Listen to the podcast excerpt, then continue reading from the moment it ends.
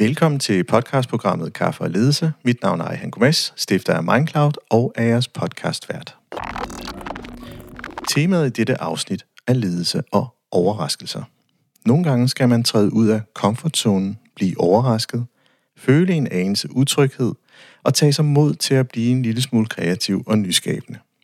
For at kreativitet kan blomstre, forudsætter det det rette klima i den organisation, man er en del af. Her spiller lederen en vigtig rolle, da det er lederen, der skaber det legitime rum. Ja, det er nemlig lederens opgave at sikre rammerne, at de er i orden. Kreativitet, innovation og viljen til forandring kan ikke bare bestilles. Det kræver en organisation, der understøtter nytænkning og kreativitet. Men lederen skal vel også opleve en tryghed i at bedrive den her modige ledelsesform. At ture blive overrasket. Øh, det her, det gider jeg ikke være med til. Hvad, hvad var nu meningen? Din stol er meget bedre end min stol, og din kaffe er bedre end min kaffe. Det, det, det gider jeg ikke. Hvad, hvad siger du til, at vi bytter? Jamen, så lad os, så lad os gøre det.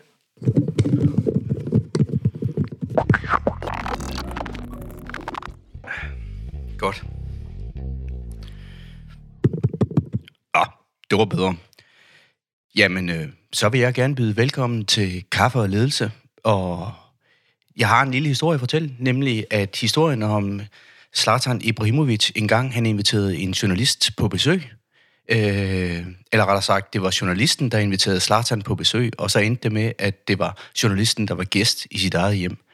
Og jeg ved ikke, om det er helt det, der gør sig gældende her, men mit navn er Morten Havkro, og jeg er den ikke normale podcastværst på, på dagen i dag, hvor vi har vendt spotlightet mod Ejhan Gomes. Så velkommen i den varme stol, Ejhan. Skal vi drikke en kop kaffe?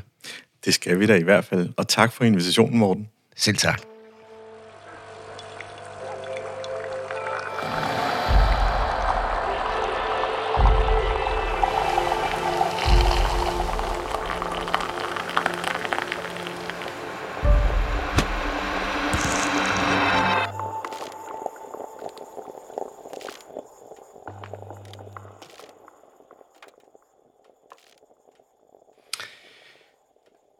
Arjan, inden vi går i gang med de lidt tungere ting, vi skal snakke om i dag, så kunne jeg godt tænke mig, at du får tre små for hoften, mm. øh, som relaterer sig til din store erfaring og viden som, som leder. Er offentlig leder dogne? Nej. Er offentlig leder dårligt uddannet? Mm. Ah, sådan middelt. Ikke, ikke godt, men heller ikke dårligt. Og er offentlig leder kun leder i det offentlige, fordi de ikke kan blive ansat i det private? Absolut ikke. Det her, det var tre af de ting, som huserede på, på LinkedIn, øh, hvor der var en, en disput mod øh, offentlige ledere. Og øh, der er ingen tvivl om, at du har på de seneste 19 plus den her 20 podcast snakket med alle mulige former for, for ledere, der belyser lederskabet fra forskellige vinkler. Og det vil vi gerne høre noget mere om i, i dag. Og det er det, der er, er fokus på, på denne podcast. En ting er at blive overrasket, en anden ting det er at sige, hvad er det for nogle trends, der bevæger sig derude, og hvad er det, der, der bobler, og som vi ser komme lige om lidt. Det kunne vi nok godt tænke at høre noget mere om. Er du frisk på det? Jamen, jeg er helt frisk, og jeg, jeg glæder mig allerede, at du bare tog styringen, og vi skulle tale om noget andet, men det er helt fantastisk, Morten. Nu sidder jeg på gæstestolen, og for første gang, så, så, så jo, angst, angstniveauet er højt, så jeg glæder mig til at, at, at høre, hvor du fører mig hen. Jamen, øh, så vil jeg starte med at give dig en spørgeramme, som jeg har stjålet direkte fra Sten Hildebrands forelæsninger på universiteterne, hvor han øh, prøver at reflektere lidt over og sige, hvordan kan vi konsumere og kondensere viden ud af, af det, vi har været igennem. Og han siger, at der er fire ting, man altid skal, skal stille sig selv. Og det første spørgsmål, som jeg godt kunne tænke mig at, at stille dig i den her sammenhæng med alle de mennesker, du har mødt og ledelse, du har kigget på. Hvad er du egentlig blevet bekræftet i omkring ledelse ved at snakke med alle de her mennesker? Ja, Hvad er jeg blevet bekræftet i? Hmm. Jeg synes, der er en, en, en tendens øh, blandt de ledere, jeg har mødt, at, at de, de trives godt i det, det faglige rum.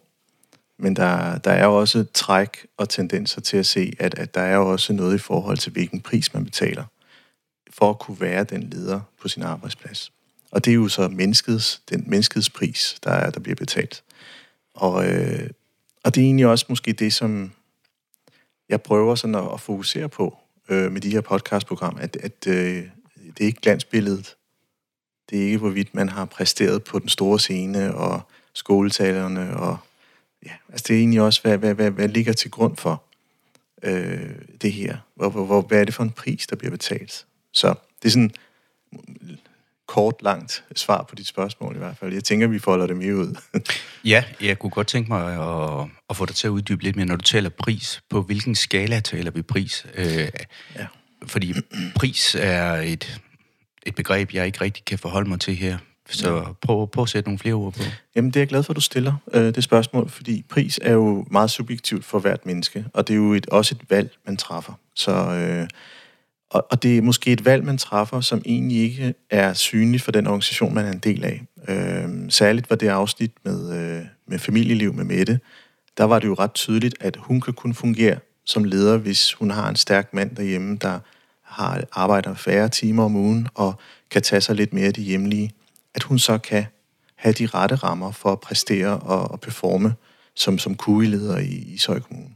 Og det fortæller mig jo en ting, eller det fortæller mig faktisk flere ting. Det er jo, jamen, øh, får vi egentlig talt og, i, og, og i talesat det her i de organisationer, vi er en del af? Altså, hvad er det for en personlig pris, der er i spil her? Eller bliver vi bare fejret for, for, for den præstation, der i bund og grund bliver leveret? For den fejler jo ikke noget. Øh, og, og, og så tænker jeg jo sådan set, øh, prisen er jo også i det lange løb. Altså jeg, jeg er meget, meget, kan man sige, optaget af det her med, jamen når, når man er blevet gammel og, og, og sidder der og tænker, jamen kunne jeg have disponeret min tid, mit liv anderledes, end, end hvad jeg har gjort? Og jeg tror faktisk, der er det her meget kendte øh, videoklip af nogle gode ældre borgere, som er fantastiske og, og har tjent kassen Øh, og når, når man så spørger dem, men hvad, hvad ville du, hvis du kunne vælge bruge tiden på? Jamen, så er svaret jo entydigt. Det er, at jeg skulle have brugt tiden noget mere på min familie. Mm. Øh, og deraf kan man sige, at prisen, ikke? Er der en, ser du der, at der er en udvikling i prisen? Bliver, bliver prisen dyrere og dyrere for det at være leder, eller er der en, en modsatrettet strømning, at det bliver nemmere og nemmere at være leder? med mindre og mindre pris? Eller hvad, hvad, hvad, hvad, hvad er dine observationer og jagttagelser her? Jeg synes, det bliver det er mere vanskeligt. Mere vanskeligt. Øh, I takt med, at opgavernes kompleksitet stiger. Det er jo trods alt ikke noget produktionsapparat mere. Altså, vi, vi taler om at skulle løse nogle ret komplekse problemstillinger, der også taler til, at medarbejdere og ledere bidrager ind med noget, noget modighed, noget kreativitet, noget innovationslyst, noget, noget forandringsvillighed. Øhm, og det taler jo ikke til fagligheden, det taler faktisk noget mere til indstillingen og til personen bag. Øh, og det, der suger jo faktisk nogle ressourcer på en arbejdsplads. Øh, og, og når man sådan kigger på, på artiklerne, der, der sådan også ligesom præger internettet, øh, jamen så snakker vi rigtig meget om det her work-life balance. Og det har vi gjort, altså jeg kigger 20 år tilbage, det er fuldstændig de samme argumenter, vi havde dengang. Og det er jo mit indtryk og min oplevelse er ikke, at det er ikke blevet bedre. Vi taler om, at vi skal have mere fleksible arbejdspladser. Jeg synes også langt hen ad vejen, at det vi lykkes med. Men det virker også for, på mig på, at vi fylder bare mere arbejde ind i det. Altså, øh, nu sidder jeg hjemme, så er jeg mere effektivt. Ergo, jeg laver mere af det, jeg plejede at gøre. Så, så har jeg reduceret det. Og hvad så? Jamen, er det så, at vi, vi sætter nogle målsætninger op, der gør, at øh, vi skal performe meget mere? Og der er bare et tab der øh, fordi vi glemmer også lidt, at øh, vi skal fungere som mennesker, og, og, og faktisk også det, der er, er limen til, at dynamikkerne fungerer på en arbejdsplads. Det, der gør, at man er i en krisetid, kan kigge på hinanden og sige, fagligt, der er jeg meget uenig, men jeg stoler på dig, at du skal lede det her skib, kære chef eller direktør. Så jeg stoler på, at øh, du gør det rette, øh, og ikke bekriger det. Det lyder spændende. Jeg vil ja. meget gerne udfordre dig på, på nogle af de her punkter. Jeg vil gerne komme tilbage til det, men øh, lad os lige løbe spørgerammen igennem. Ja, du skal bare afbryde morgen. Det er godt. Punkt to. Hvad har været nyt for dig i den her snak med alle de her forskellige former for ledere, du har? Hvad har været hvad har, hvad har du undret dig over, eller rettere sagt, hvad, hvad var nyt for dig i, i den her sammenhæng? Ja, altså, udover at jeg har talt med mest fantastiske mennesker, øh, på, og som bedriver ledelse i dag på så mange niveauer og på så mange forskellige måder, så har det været meget indsigtsfuldt for mig at lytte til, hvordan de sådan vælger at gribe nogle, kan man sige, nogle konkrete problemstillinger an, eller hvordan de træder ind i ledelsescenen og, og agerer den leder, som de synes, de, de kan stå ved. Øh, det billede, der ligesom tegner sig, det er, at øh, det læner sig sådan meget op i forhold til den her præstationskultur, vi, vi har fået defineret i vores samfund, at, at øh, der, vi skal leve op til en vis rolle, og vi skal se ud på en bestemt måde og være på en bestemt måde, og at øh, vi i højere grad har fokus på at løse opgaven, og i mindre grad måske har, har, har lykkes med at kigge på mennesket. Altså kigge på de menneskelige grundværdier og forståelser på dynamikker, der, der også fungerer i et rum. Øh, altså, er vi... mit, mit indtryk er, at lederne, de, de måske heller ikke trives særlig godt. Interessant observation. Ja. Man skulle mene, at øh, de var dem, der havde den største indflydelse på deres egen situation. Det er måske ikke din, din opfattelse? Nej, fordi jeg kommer jo sådan til at tænke på øh, afsnittet med, øh, med Jens, som er det her, det her outplacement-konsulent, som han så fint kalder sig øh, hvor jeg stillede ham det her spørgsmål, jamen, hvordan kan det være, at direktøren ikke holder mere end 3-4 år? Og det, det sagde han meget enkelt, det, jamen, det er jo det er ligesom trenden i øjeblikket. De holder ikke længere, så skifter de jobs. Og mit spørgsmål er, skifter de jobs, fordi de aktivt tilvælger det, eller er det, skifter de jobs, fordi at opgaveporteføljen er steget til sådan en, en omgang, at de faktisk ikke mestrer det mere. Og det er ikke, fordi de er dårlige til det, de gør, men, men rammerne for, at de kan bedrive det i, er faktisk blevet mere vanskelige. Øhm, så det, det er sådan en af tingene. Det, jeg tænker, en anden ting er at, at, at lytte til, til de to borgmestre, jeg havde inde, at, øh, at de begge to har en fuldstændig vild kalender. Mm. Altså, og, og det er jo super spændende. Det er der ingen tvivl om. Super spændende. Det også ekstremt hårdt motiveret jeg op at gå direkte fra et tema til et andet tema. Fuldstændig. Med væg til væg til af, altså noget, af møder. Ja, fordi uh, som, som Michael uh, Siler blandt andet var inde på, det var sådan noget med, jamen, altså, jeg har ikke tid til at tænke mere over det møde, jeg skal, jeg skal få. Det der, der er det næste i rækken, og så, så går jeg videre, ellers så overlever jeg ikke. Det var sådan en kommentar, der gjorde indtryk. Det andet var uh, Pernille Beckmann fra Greve, som, som blandt andet siger, at, at øh, jamen, som, som, som kommunalpolitiker, så, så har vi et tilbud om at få passet vores børn, så vi, øh, kan man sige, har mere tid til at være politiker. Og så tænker jeg sådan lidt, ikke fordi jeg på nogen måde synes, at øh, jeg skal blande mig i folks valg. Absolut ikke. Øh, at tanken strejfer mig der. Altså, jeg tænker, de børn, hvad er vigtigst her? Mm. Det tredje punkt, jeg gerne vil have, at du reflekterer lidt over, det er, hvad har du undret dig over, når du snakker med alle de mennesker? Hvad, hvad, hvad, hvad, hvad, hvad virkede ikke indlysende, og hvad, hvad, hvad forvirrede dig, når du snakker med dem? Øhm, jeg ved ikke, om der er noget, der forvirrer mig. Jeg tror jo egentlig bare, at jeg, jeg, altså bekræftelsen i, at øh, det her med at tale ledelse og, og indsigt i ledelse, øh, i det format, som, som jeg egentlig sådan har bevæget mig i, det der er følsomt, det der er akavet, det der er svært, Øh, og øh, at det, det, det er et udtryk for, at der er noget, vi ikke taler om. Og det er noget, det er udefinerbart, fordi det er noget, som ikke kan sættes i formel. Øh, det er noget, det kan være irrationelt. Det kan være noget, som også i bund og grund definerer os mennesker. Øh, og nu kigger du sådan på mig, Morten, fordi mm-hmm. nu taler jeg til ingeniøren, kan jeg se. Nej, det, det er okay. men, men, men, men altså sådan, hvis, vi, jeg synes, vi, vi organisatorisk ikke har et sprog for at tale om, om øh, mistrivsel blandt ledere, som ikke er et udtryk for, at man får stemplet, jeg er dårlig, eller jeg er sårbar, jeg er ikke robust, øh, men, men egentlig siger jeg, lige nu der er jeg lidt slået til hjørne. Øh, ikke fordi der er sket en livsbegivenhed, men det er fordi, at jeg har lige brug for at finde ud af, hvor er det, jeg får min energi? Hvor er det, mit batteri bliver ladt op henne? Øhm, og man kan, det kan jeg også huske for mig selv, det er jo, jamen, så kan man, man kan leve langt på literen, når der er en opgave, der er super, super fed. Altså, så kommer nørden op i mig, så går man fuldstændig i mode og bliver helt besat på at lykkes. Mm-hmm. Og når man bliver ældre, så finder man ud af, at i højere grad, så er det mere samspillet mellem de mennesker, man arbejder sammen med om man er leder eller medarbejder, er fuldstændig underordnet. At den overførsel af fed energi, der kommer der, gør jo faktisk også, at opgaven, uanfægtet om den er interessant eller ej, bliver mere spændende. Men jeg vil så ikke lidt tilbage til den diskussion, blandt du og jeg havde om, at lederen egentlig måske ofte skal fungere som en katalysator, ja. end, end nødvendigvis at være rammesættende, øh, men, men mere handler om at bringe de rigtige mennesker i spil på det rigtige tidspunkt. Ja, helt sikkert. Altså, jeg synes, øh, jeg synes også, du, du pegede selv godt så fint på det, vil sige, jamen, i, hvis, hvis gruppen fungerer, jamen, så er jeg meget lidt leder. Mm. Øh, og det synes jeg er et fantastisk øh, spot on, øh, fordi det taler også til, hvad de unge efterspørger. Altså den samtale, jeg havde med, øh, hvad hedder hun, Sara fra Dansk Design Center, hvor de har bygget en organisation op, som, som, og, og en måde at tale gruppe, og hvor, hvor lederen er en del af gruppen, og, og løsningerne sker også i gruppen. Og det jeg egentlig med min, øh, min baggrund spurgte meget ind på, jamen, hvem, hvem er beslutningskompetencerne? Hvem, hvem er den endelige? Der må der være nogen, der skal træffe en afgørelse. Øh, og det er gruppen, der gør. Det udforsker jo øh, nogle områder i måden, vi kan tænke og designe organisationer på i fremtiden. Øh, noget, som jeg også blandt andet skrev i mit nyhedsbrev, jamen måden, vi organiseres på, er jo lidt, det stammer jo lidt fra måden, vi øh, militæret har organiseret sig på.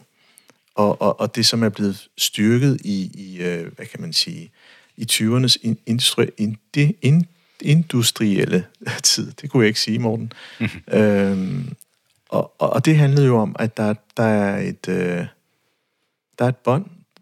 Vi skal pakke nogle ting, vi skal bygge en bil. Øh, det er hænderne, der er i spil. Og måden, vi tænker arbejdstid på, måden, vi tænker struktur på, er jo bygget op omkring det her. Så jeg synes faktisk, vi er i en brydningstid. Og jeg synes, corona har forstærket det. Så hvis du forsøger at tænke over de spørgsmål, der er kommet ud af dine samtaler med, øh, med alle de her ledere, så, så en af det, du siger, det er, at vi er i en brydningstid. Men en, er det en post-covid-19-brydningstid, hvor, hvor posen er blevet rystet? Eller, eller, eller hvad, hvad, hvad, når du taler brydningstid, prøv, prøv at sætte nogle flere ord på den. Ja, altså, jeg synes, corona har forstærket det. Jeg synes, den har været på vej. I takt med, at, at øh, altså, altså, mere af vores arbejde er, er på, på IT og digitale platforme, så, så har, kan man sige, det her med at arbejde hjemme jo blevet en dagsorden i dag. Det her tale med hybridarbejde osv. Men i bund og grund, så tror jeg bare, at, at øh, det her med at være leder med hjernen, flytter sig mere og mere over til at blive leder med hjertet. Og, og, og når vi er der, så er der en, en berøringsangst for at være leder med hjertet. Fordi det, det er også der, hvor skrøbeligheden ligger. Men modet og kreativiteten ligger altså også der. Innovationslysten ligger også der. Mm. Passionen for arbejde ligger også der. Men det skrøbelige ligger der også. Det, u, det, det, det fejlbare. Det, det, øh, ja, altså, det, det det, man sådan også definerer med, det vi ikke kan stå ved, det vi er bange for at tale om. Er jeg, er jeg dygtig nok? Øh, og det ligger også der, men det, øh, ja, nu, fordi det skal blive sådan en anekdote han her, mm. men, men, men altså, jeg bruger det meget, men det er sådan et, et klassisk eksempel, men de, de ting, de mennesker, jeg husker, det er jo ikke for deres bedrifter. Jeg husker dem for deres personlighedstræk. De, de små sætninger, jeg fik personligt til mig direkte. Det er det, jeg husker. Og, og, og det er jo den type leder, jeg synes, vi i højere grad efterspørger, når vi snakker om psykologisk tryghed, når vi snakker om organisationer, der trives osv. Jeg kunne godt tænke mig, at vi prøver at lige vende igen, øh, gå lidt dybere ind i den her covid-19-situation, eller post-covid-19-situation, fordi ja. der var jo ikke nogen tvivl om, at vi måtte gøre meget rent ledelsesmæssigt, som pludselig opstod fra den ene dag til den anden, i og med at alle folk var sendt hjem, og de arbejdede hjemmefra. Mm. Så sidenhen har vi jo hørt, at organisationer som Kodan, de har solgt øh, store dele af deres hovedkvarter fra og lader folk arbejde hjemmefra i andre typer organisationer, der kæmper man med næb og klør for at få folk til at komme tilbage. Og øh, personligt må jeg jo sige, at noget af det, jeg oplevede gennem covid-19, det var, at en hel del mennesker var enormt glade for at arbejde hjemmefra, men der var også mange, der fik stress at arbejde mm. hjemmefra. Lidt grotesk. Kan man og skal man beskytte folk mod sig selv? Skal man tvinge folk tilbage på kontoret, eller skal man lade dem sidde derhjemme? Det kommer meget ind på, hvilken type job og hvilken opgave, der skal løses. Øh, grupper er stærkest, når de er i, i det samme rum, når de skal løse komplekse og vanskelige opgaver. Altså, der er ikke kun det talte ord i spil. Der er lige så meget med at være i det samme rum på samme tid og opleve det samme, mens det sker. Og have muligheden for, at kaffepauser, kantineordning, madspisning, de her mere sociale greb, der også finder sted hos os mennesker, er faktisk en ret stor betydning. Og, og det kan godt være, at vi kommer til at glemme det. Uh, det er jo lidt ligesom at sige, jamen er der forskel på at se kampen inde i, øh, uh, inde i parken, eller se den foran skærmen? Selvfølgelig er der forskel. Uh, du har duften, du har oplevelsen, du har sanserne i spil, og, uh, og, og det er lidt den referenceramme, man skal huske, når man tænker, er det en opgave, jeg sagtens kunne løse hjemmefra? Fordi det er egentlig en meget simpel statussnak. Den, den taler ikke til modighed, den taler ikke til innovation. Det behøver det her punkt ikke at gøre, hvilket er meget, kan man sige, så er, er hybridarbejde, altså det med at arbejde hjemmefra, er jo en fin konstellation. Men i det øjeblik, at vi skal sidde og prøve at vride vores hjerner og blive en lille smule langhåret, og blive uenige og konflikte en lille smule, og komme ud af vores comfort zone, for at kunne komme frem til det bedste produkt, gruppen kan præstere, så stiller det altså nogle krav. Øhm, det, det vil jeg påstå, at det kan man træne, men man kan ikke gøre det lige så godt, øh, hvis man mødes. Og det tror jeg er et meget fint og politisk korrekt svar. Men, men, men jeg tror bare ikke, at det, øh, det løser alle problemer. Øh, og jeg tænker, at, at inden for ledelsesudvikling, øh, så må der komme en reaktion efter covid-19-ledelsen Øh, og har du nogen, set nogle megatrends, tendenser til, hvor, hvor vil det næste store tema efter altså post-covid-19 komme? Oh, det er et stort spørgsmål, Morten. Yep. Øh, den skal jeg selvfølgelig lige tykke lidt på. Det første, der, der lige kommer op på lystavlen her, det er, at øh, post-covid-19 øh, har været meget på medarbejdernes øh, banehalvdel i forhold til at have en fleksibel arbejdsuge i forhold til at kunne, kunne løse nogle, nogle driftstekniske opgaver hjemmefra. Og det, det synes jeg, det er det, der har været omdrejningspunktet. Men, men vi har jo måske en lille smule glemt, hvordan er det, det så stiller lederen. For mit eget vedkommende, der, der var de første par døgn ved den første hjemmesendelse noget af en voldsomhed, som, hvor jeg fandt ud af, jamen, de færdigheder, de kompetencer, jeg har kunnet i min ledergærning, dem kunne jeg ikke bruge når jeg sad derhjemme. Så jeg var fuldstændig udebane. Mm. Og der skete noget. Og det skete der hos rigtig mange ledere. For første gang skal jeg prøve at styre et, et afdelingsmøde over en, en Teams. Øh, Eller en medarbejdersamtale over Teams virkede også skræmmende til at starte med. Fuldstændig, fuldstændig.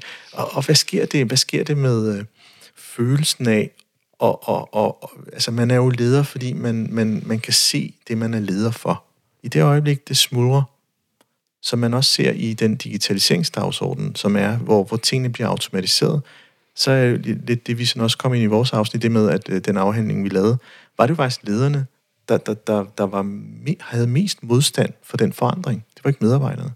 Så, så jeg synes bare, at der er noget i forhold til lederne, der ikke er undersøgt. Øh, og, og hvad er det, vi, vi, vi skal undersøge her? Jamen, det er jo egentlig ikke sådan en klassisk spørgeskema, hvor spørger man, trives du i dit arbejde? Ja, nej. Altså, det er jo ikke sådan. Det, det, det vil være meget komplekst at undersøge, for det kommer an på, hvilken type leder man er, og hvilket øh, fag man er leder for. Øh, og det er jo måske også en af de erfaringer, jeg har gjort mig for at, at kan man sige, komme godt rundt omkring nogle forskellige temaer og, og besøge nogle forskellige fagfolk. Men undersøge, jamen, hvad er mønstrene, man kan samle sammen? Og, og, og, og det, som jeg har oplevet her efter corona, det er jo, jamen medarbejderstemmen er jo ret stærk. De efterspørger det trygge rum. De efterspørger fleksibel arbejdsuge. De efterspørger, hvad der nu kan være i den forbindelse. Arbejdspladsindretning hjemmefra osv. osv. Jamen, hvad, hvad efterspørger lederne?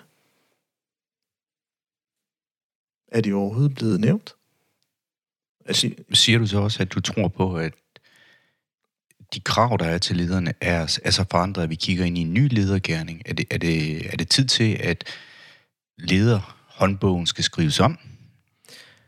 Ja, det, det får jeg jo lyst til at sige ja til. Altså, jeg, jeg er jo den overbevisning om, at, at, øh, at, at ledere skal være mere med hjertet.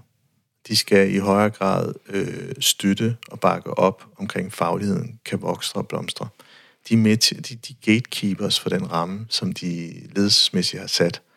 Men øh, hvis nu medarbejderen, der sidder derhjemme, helst vil sidde derhjemme, men ikke trives derhjemme, og ja. du som leder kan se det, hvad gør du så?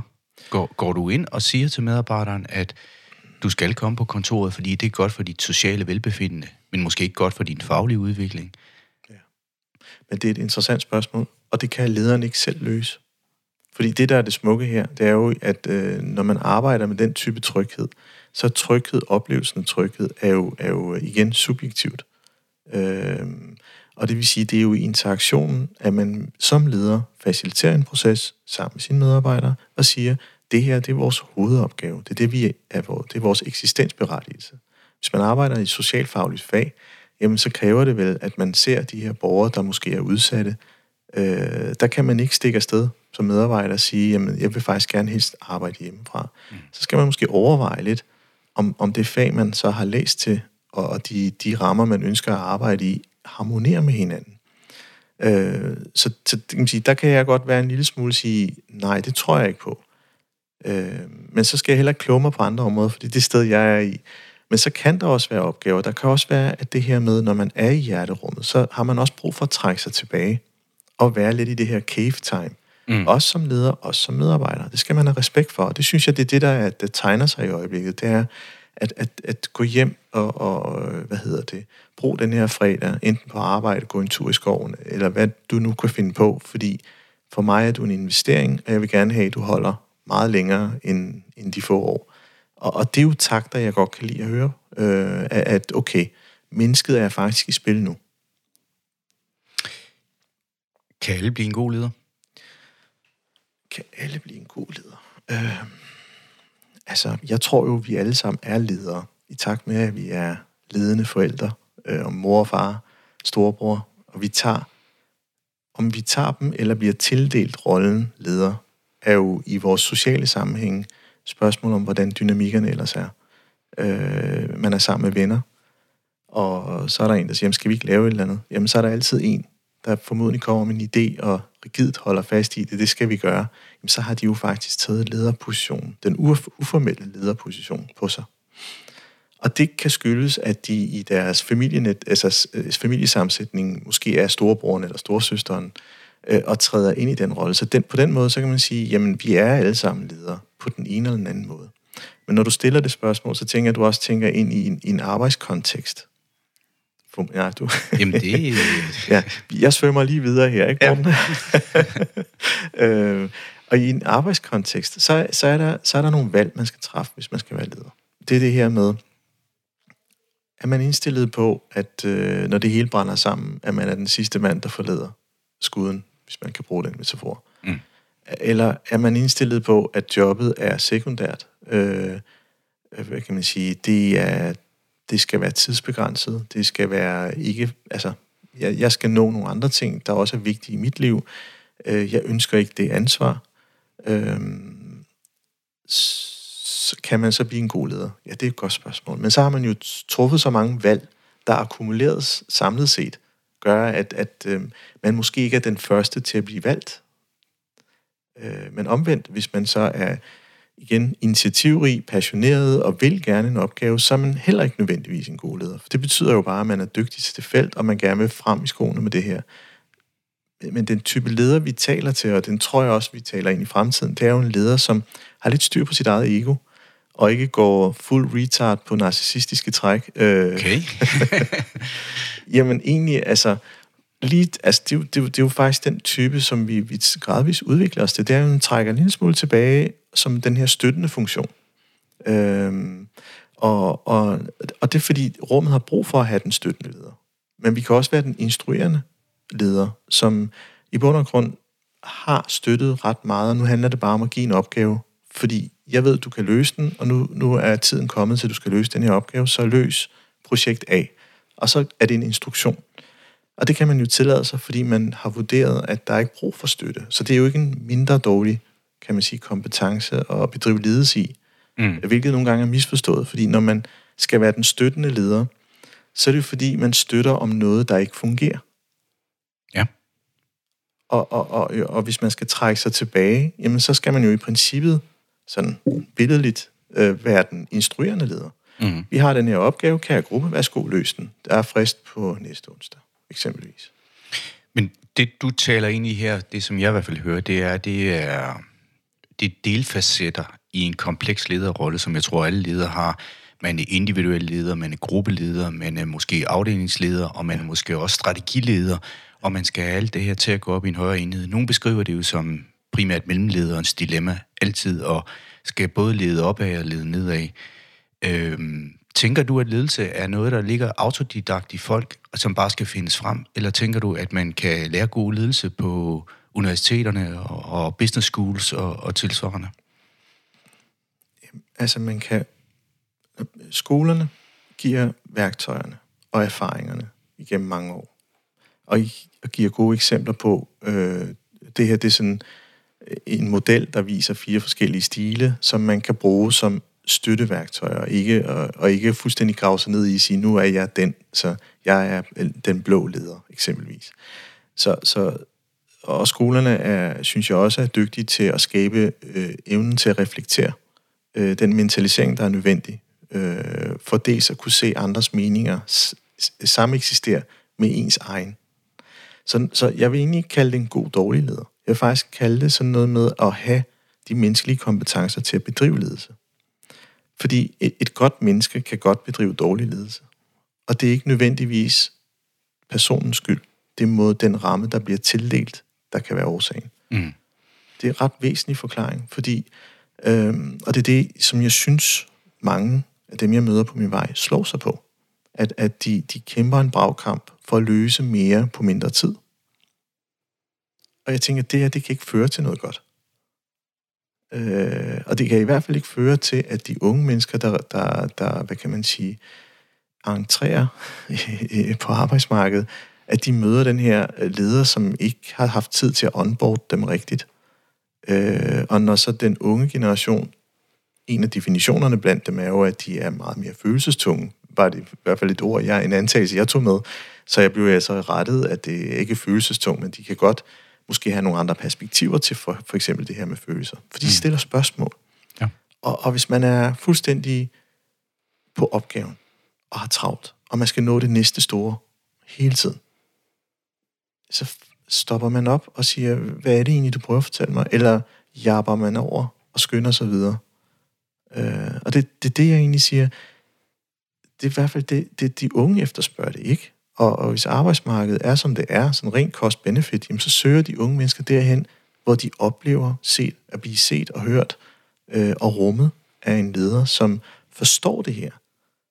Og det vil sige, at lederen skal jo hæve sig over driften mm. på en måde, så de kan have det overskud til at rumme, at der er nogen på farten, der slår sig. Det får mig jo lyst til at spørge, Ejhan Gomes, oh, nej. midt i livet, ja. far til to skønne piger. er du en god leder? Og hvis du spørger mine børn, så ja. Åh oh, ja. ja, ja og hvad, og ja. hvad gør dig til en god leder? Jamen, det er fordi, du rammer mig lidt. Det, det, åh, Morten, det er fordi, så når man stiller sig op på scenen og siger, jeg er en god leder, så, så kan man også, så den der med frygten for at fremstå arrogant, og øh, den ydmyghed, der også øh, bliver ramt af den, ikke? Men jeg vil sige, det kommer sgu an på, hvad man laver. Hvis man laver det, man brænder for, så er jeg helt sikker på, at man er eller bliver en god leder. Hvis man er, er kommet i det forkerte arkiv, og skal lave en, en ledelsesform, som er blevet tildelt eller blevet, kan man sige, øh, trykket ned over hovedet på, på en, som ikke rummer de værdier, som man står for som menneske, jamen så er det lige meget, hvad man gør. Så vil man kun bedrive dårlig ledelse. Mm. Ej, du har jo på en eller anden måde gjort op med, hvad du vil bruge dit liv på, og, og taget nogle beslutninger i dit liv her, blandt andet det, vi ser her af skabelsen af Mindcloud og, og, og din podcast, der et eller andet sted er jo skabt ud fra et ikke-profit-orienteret synspunkt, men ud fra at skabe god ledelse.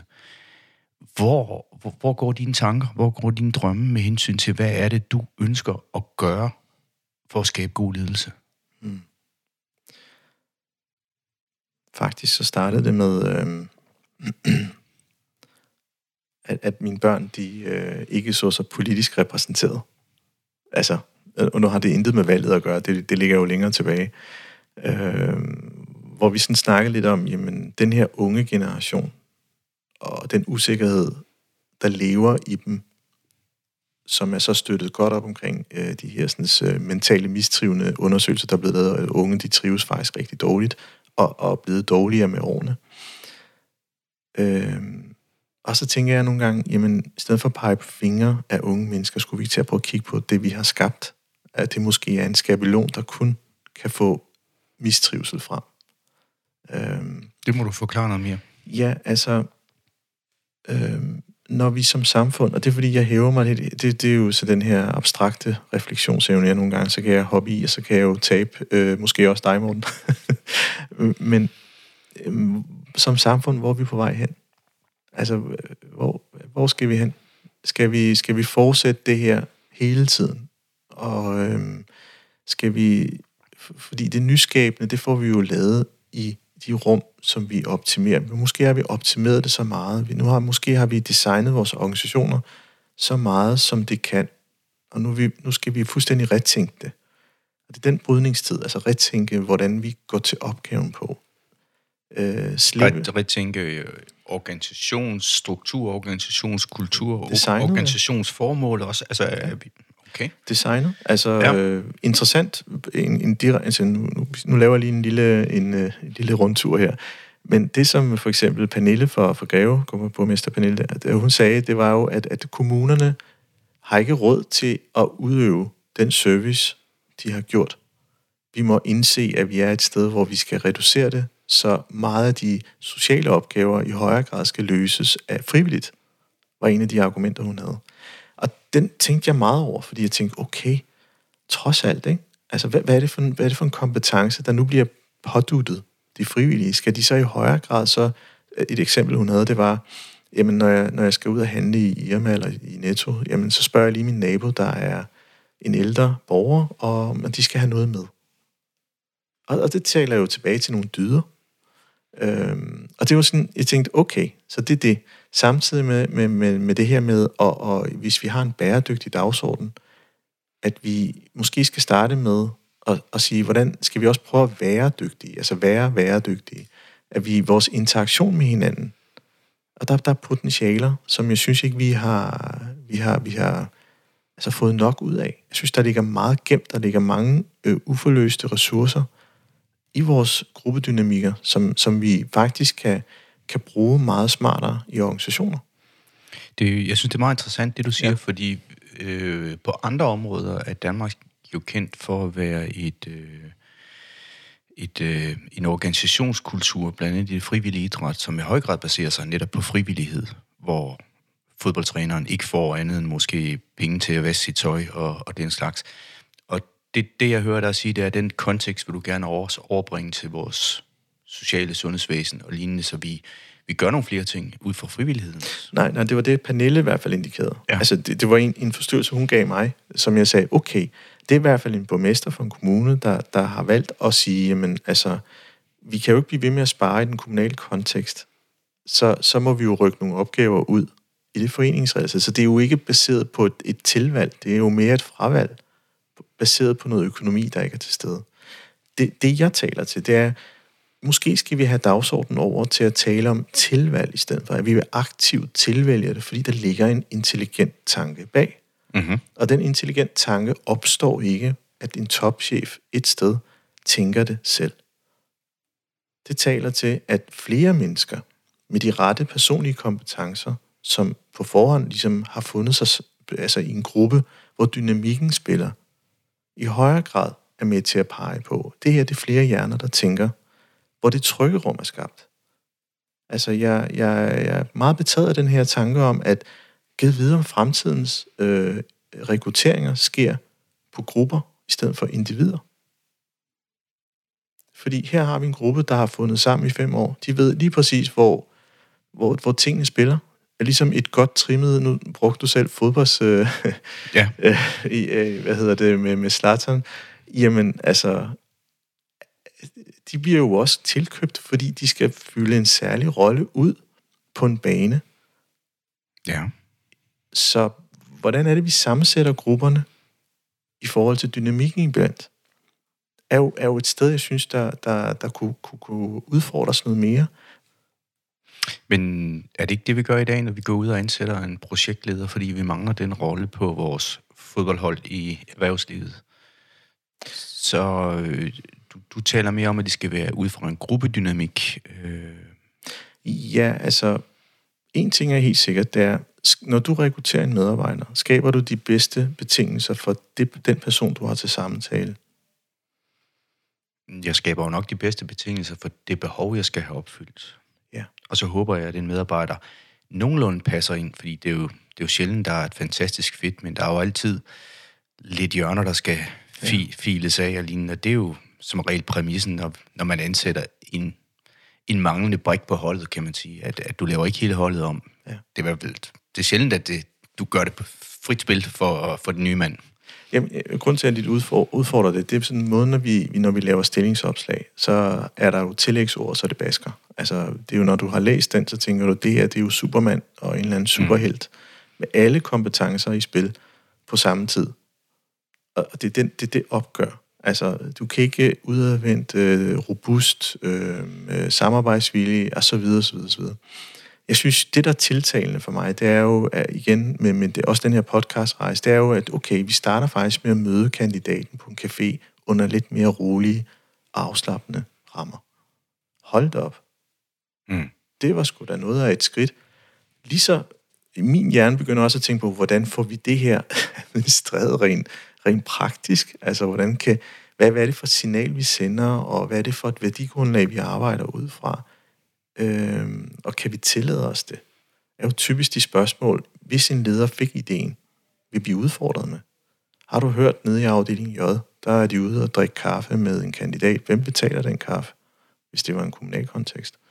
Er det... jeg, jeg kan fortælle dig, at jeg har erfaring. Øh, jeg har ikke selv oplevet det, men øh, erfaring fra, at en af de organisationer, jeg været ansat i, der når man ansatte toplederne, så var det aller, aller sidste test, det var, at de gik ud og, og spiste mad sammen. Og der var folk, der var blevet der faldt på den test, at, at det, de ikke kunne begå sig socialt med resten af ledergruppen og tilsvarende. Så ja. det, det, det findes jo nok forskellige steder. Ja, fordi mange af de tests, som netop topchefer, de tager jo test, intelligenstesten, de tager øh, altså, hvor IQ-testen og så videre. Men, men den her altafgørende sociale test, som ingen test kan afsløre, det er kun, når vi sidder sammen i samme rum, vi får en stærk fornemmelse af, kan jeg samarbejde med vedkommende? Og, og det er jo lidt den kompetence, vi har, vi har, vi har lidt mangel på ord. Og der findes faktisk en måde at tale om de her ting. Man kan også træne de her færdigheder. Men det kræver jo først og fremmest, at man har en indsigt i sig selv først. Og det vil sige nu tilbage til det spørgsmål, du stiller mig, hvad, ja. var det det, det, det, ja. det der lange rejse, ja. ja. Øh, men det er jo lige præcis det, det er jo, at jeg vil gerne ud på arbejdspladser, og netop at skabe den indsigt, der gør, at de får lyst til at sige, hvad er det her for en størrelse? Og udforske det sammen med dem.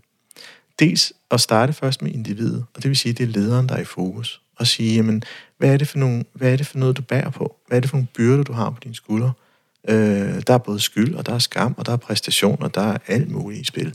Og det kan også være, at man ikke føler sig tilstrækkelig i forhold til det arbejde, man føler øh, den her følelse med, at vide, om der er nogen, der kommer og prikker mig i skulderen, fordi, øh, fordi jeg er bare en øh, placeholder for en anden følelsen. Ikke? Mm. Øh, og når, når man ligesom lærer sig selv at sige, det er faktisk okay, fordi det er meget menneskeligt at være, at man også er fejlbar, så er man i gang med at arbejde med sit eget hjerte, og man lytter til det. Men hjernen vil stridt helt vildt. Altså, det vil sige, overdommeren der, den vil jo sige, øh, undskyld mig lige, øh, altså, det skal du ikke sige, fordi så åbner du op for skrøbelighed. Og hvad nu, hvis de ved dig ondt? Vi jo helt sikkert være i spil. Så når man arbejder med det, og når man arbejder med en gruppe, som forstår, hvordan man kan samarbejde, også på nogle nye måder, man forstår, at, at alle individer i en gruppe har individuelle behov for pauser, for øh, tilbagetrækning, og at der er forskellige stemmer i, i, i en gruppe, også blandt ledere, at man ikke tillægger det en forståelse for at være, du mislykkes i dit felt. Fordi du måske i en jobsamtale ikke evnede at være på lige det øjeblik, du fik stillet spørgsmålet. Men det er fordi, at angsten eller alt, hvad der var, det blokerede for, at fornuften kunne tale. Kan jeg opfatte det på den måde, at du, du tegner et et omrids af hver af de ledere i en ledergruppe, du har med at gøre, som en slags puslespilsbrikker. Og på den måde, så kan man måske bedre finde ud af, om man puslespillet går op, eller det ikke går op. Er, er, det, er, det, er det den slags aktiviteter og forstå, selvforståelse, selvindsigt, du, du er med til at bidrage med her? Nej, fordi puslespillet er statiske størrelser.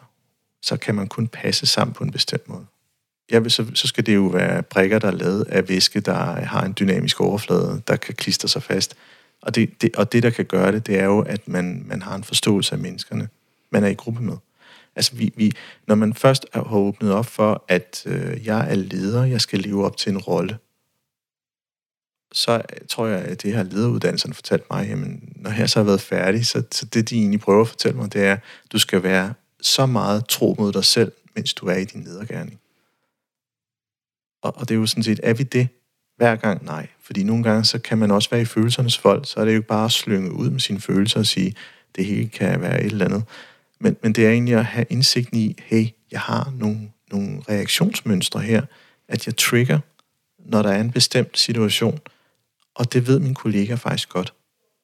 Så hvordan er det, jeg, min kollega kan støtte mig, når jeg ikke er fuldstændig på mit S? Så, så hvis du skal se det, så skal du nærmest se det som små, øh, hvad hedder sådan nogle... Øh, Jamen, ja. Jeg tænker på sådan en volumeter, ikke? Altså, Ja, man, man er ja. lidt ligesom de der gamle bilkort, ikke? Altså, den her bil, den kører, øh, det er den hurtigste, men, men den, har, den har flest hestekræfter, men så har den et eller andet andet, som er dårligere. Ja. Og, og så er der et andet kort, hvor det er bedre. Og sammen, jamen så, så kan man sige, så passer det udad til, så passer det faktisk som et styrket fællesskab, der gør, at de kan løse hvad som helst, der kommer på bordet. Fordi de er sammensat rigtigt. Hvis det er det puslespil, du så tænker på der. Så et styrket fællesskab gennem fælles indsigt og individuel indsigt. Ja. Vi trænger til en kop kaffe. Ja, det gør vi.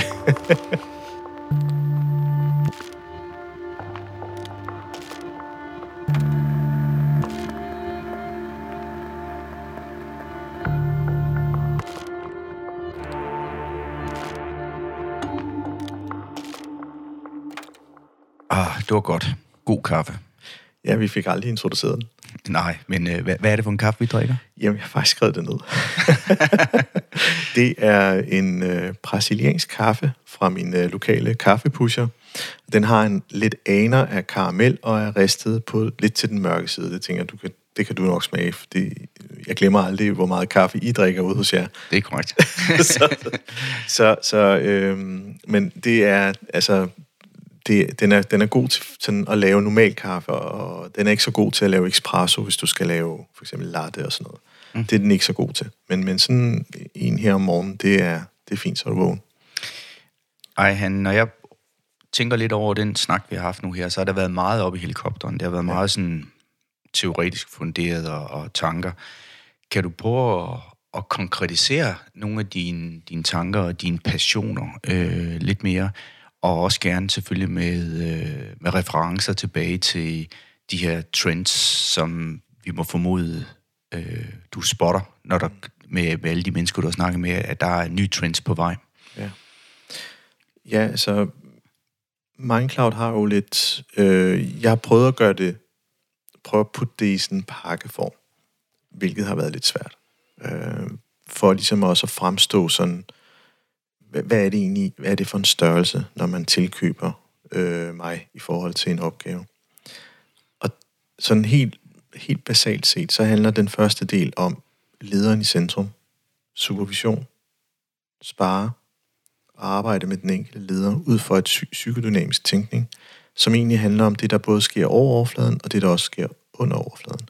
Og det er vigtigt at undersøge den enkelte for, øh, hvad de har taget med sig gennem livet, øh, og, og nogle af de, kan man sige, de mønstre, de har i den dynamik, de så er i. Altså, og det kan man trække helt tilbage til noget familie, øh, og den position, man har haft i familien, hvilken rolle man har haft. Har man været den ældste? Er man blevet mm. forfremmet søskende? Øh, har man haft en far, der har været meget øh, autoritativ øh, og dominerende, øh, osv. Der findes jo, og, det er jo ikke, fordi det skal være en skyld og skam, man skal tale om de her ting, men det er også nogle gange, og når man kobler det til det felt, man er i, fordi når man er så leder, så er man også meget eksponeret hele tiden, og man er på hele tiden.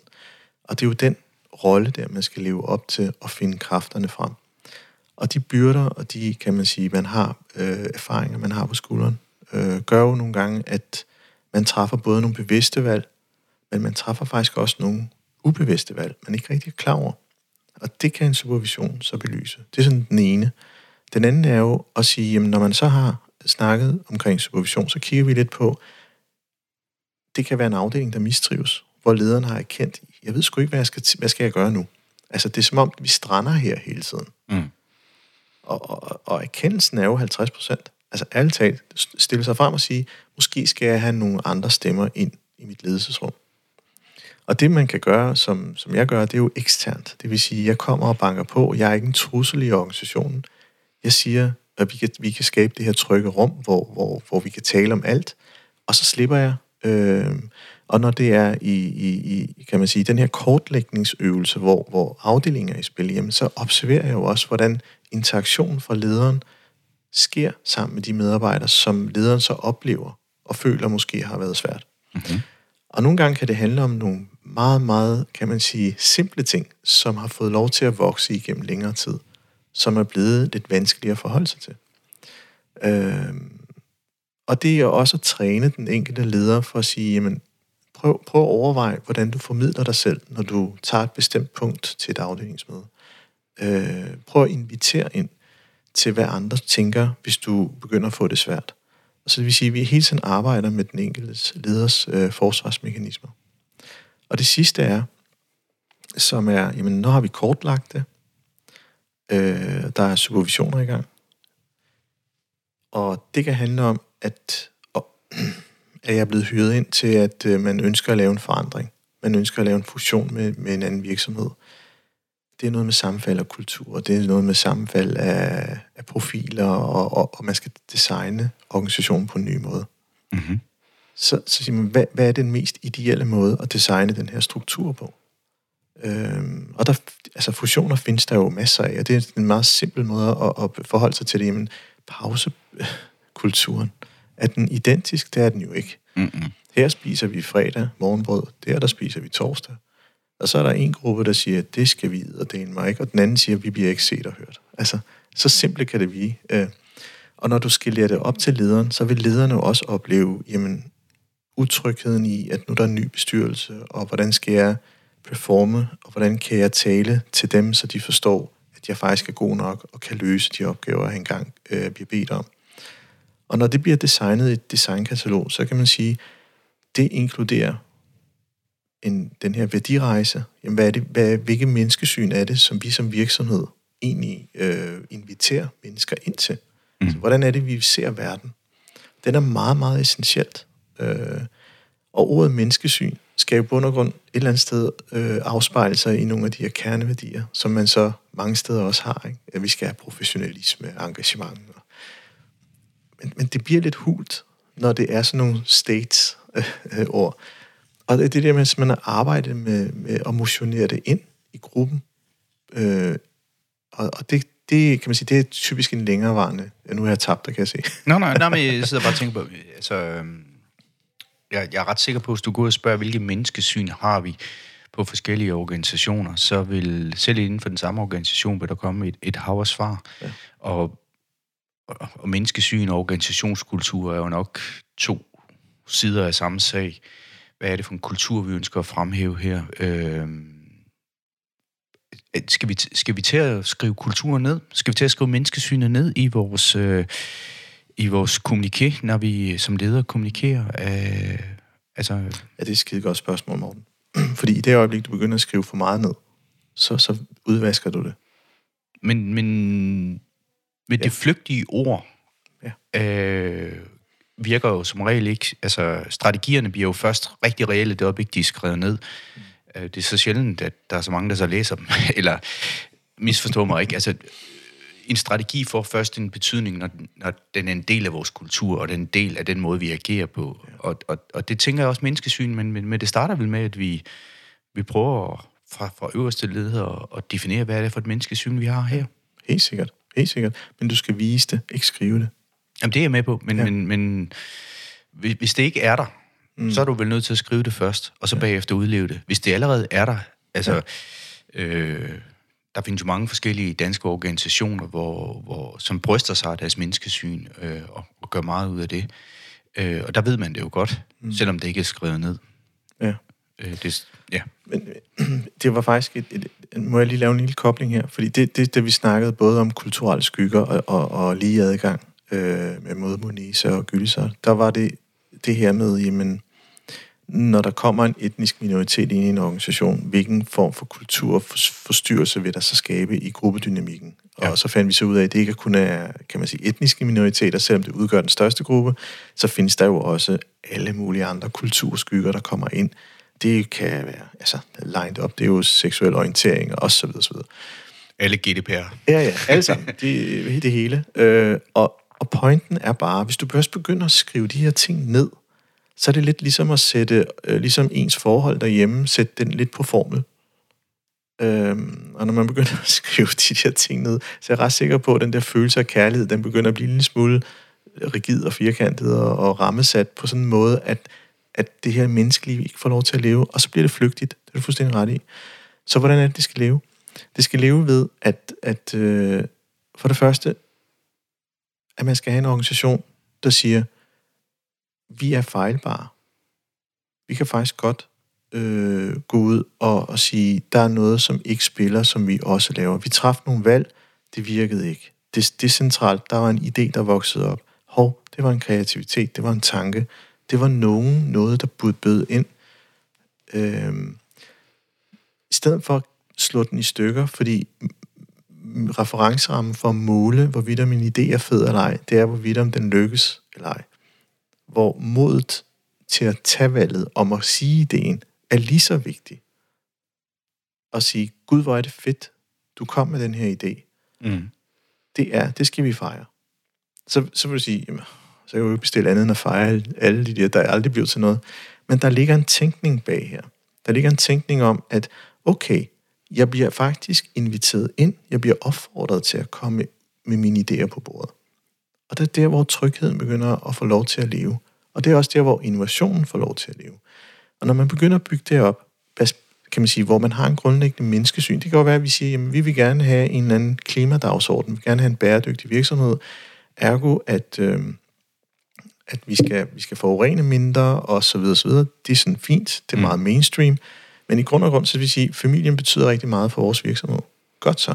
Det vil sige, i, i situationer, hvor der opstår noget, så vil vi alle sammen værdsætte, hvis vi har sygdom i familien, at man ikke kører jord på den enkelte og siger, jamen du har kun ret til to omsorgsdage ifølge vores overenskomst.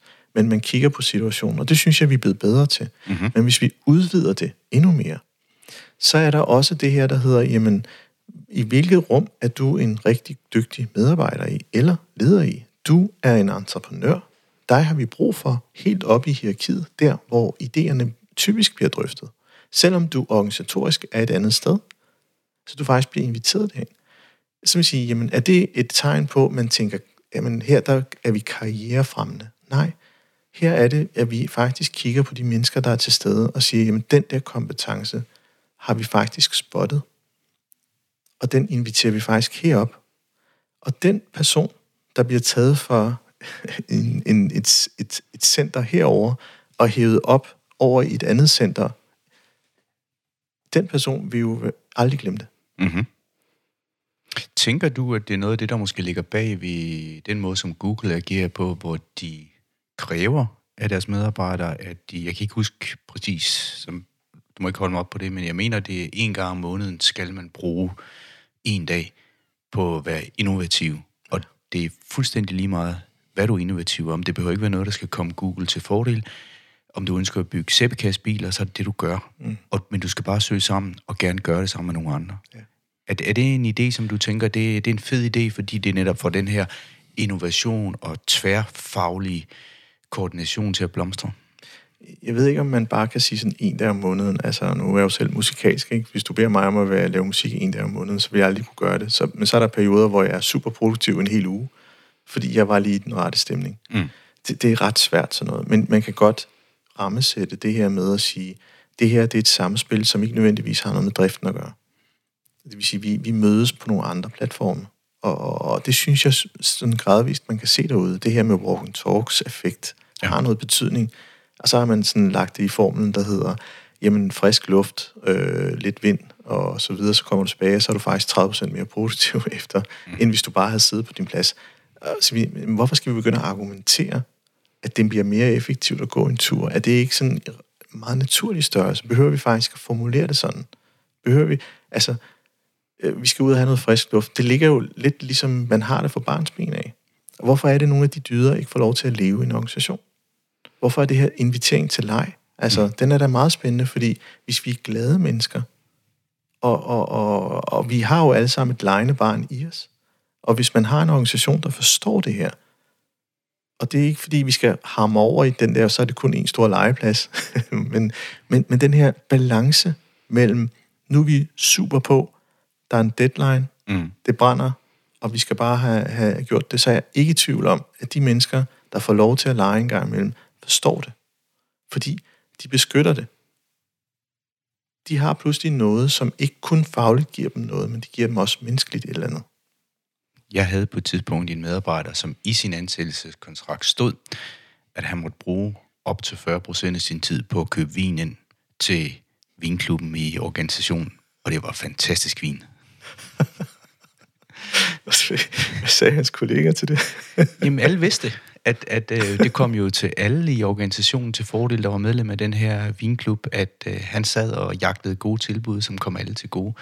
Men det var en del af han, han udover at han passede regninger og gjorde en masse andre ting, så købte ja. han også øh, vin ind til fordel for hele organisationen, eller i hvert fald dem, der var medlem af vinklubben. Ja.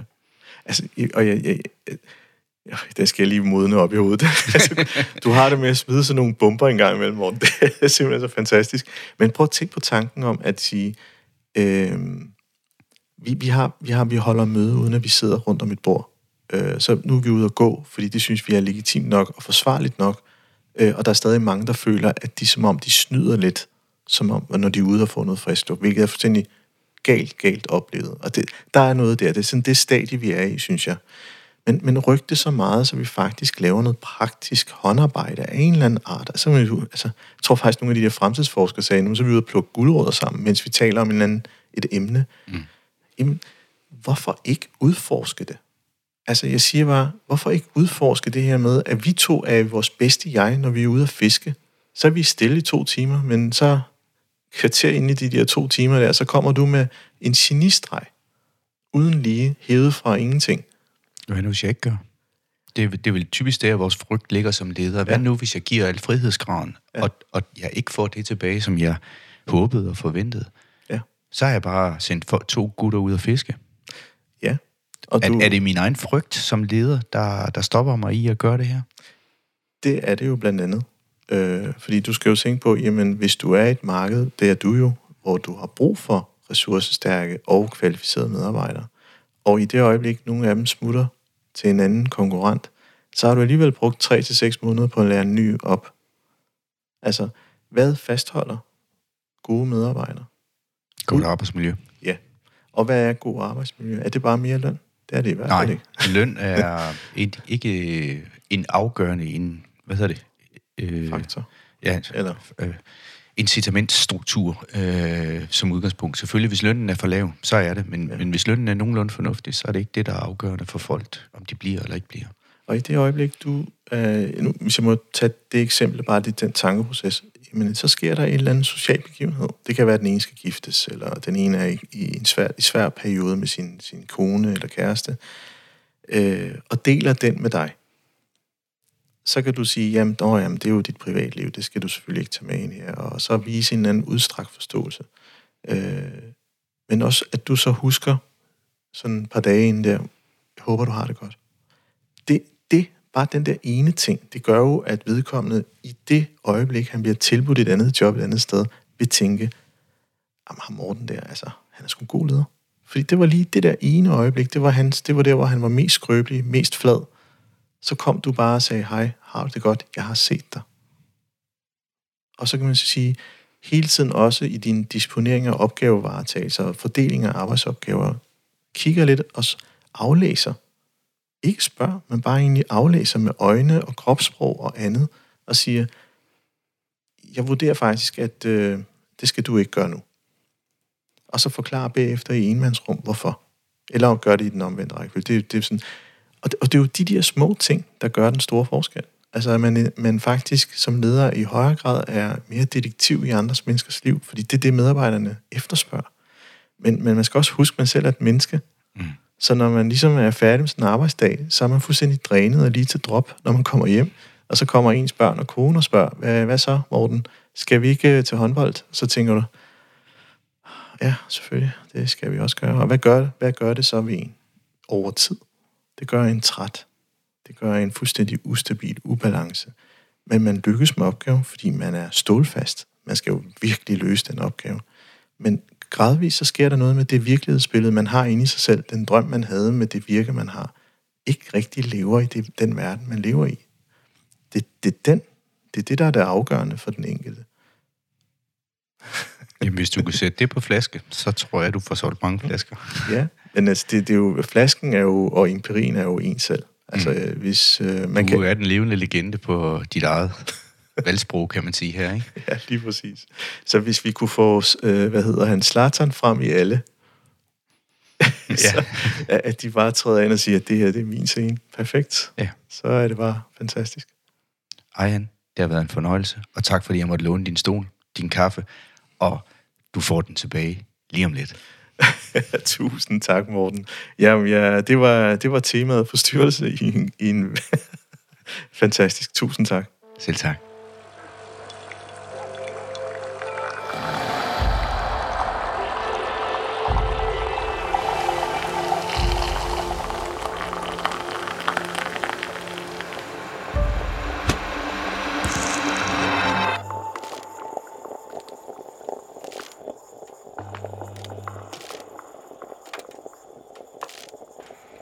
Lyttet til podcastprogrammet Kaffe og Ledelse. Ønsker du at lytte til flere afsnit? Gå ind på mindcloud.dk, hvor du har links til flere.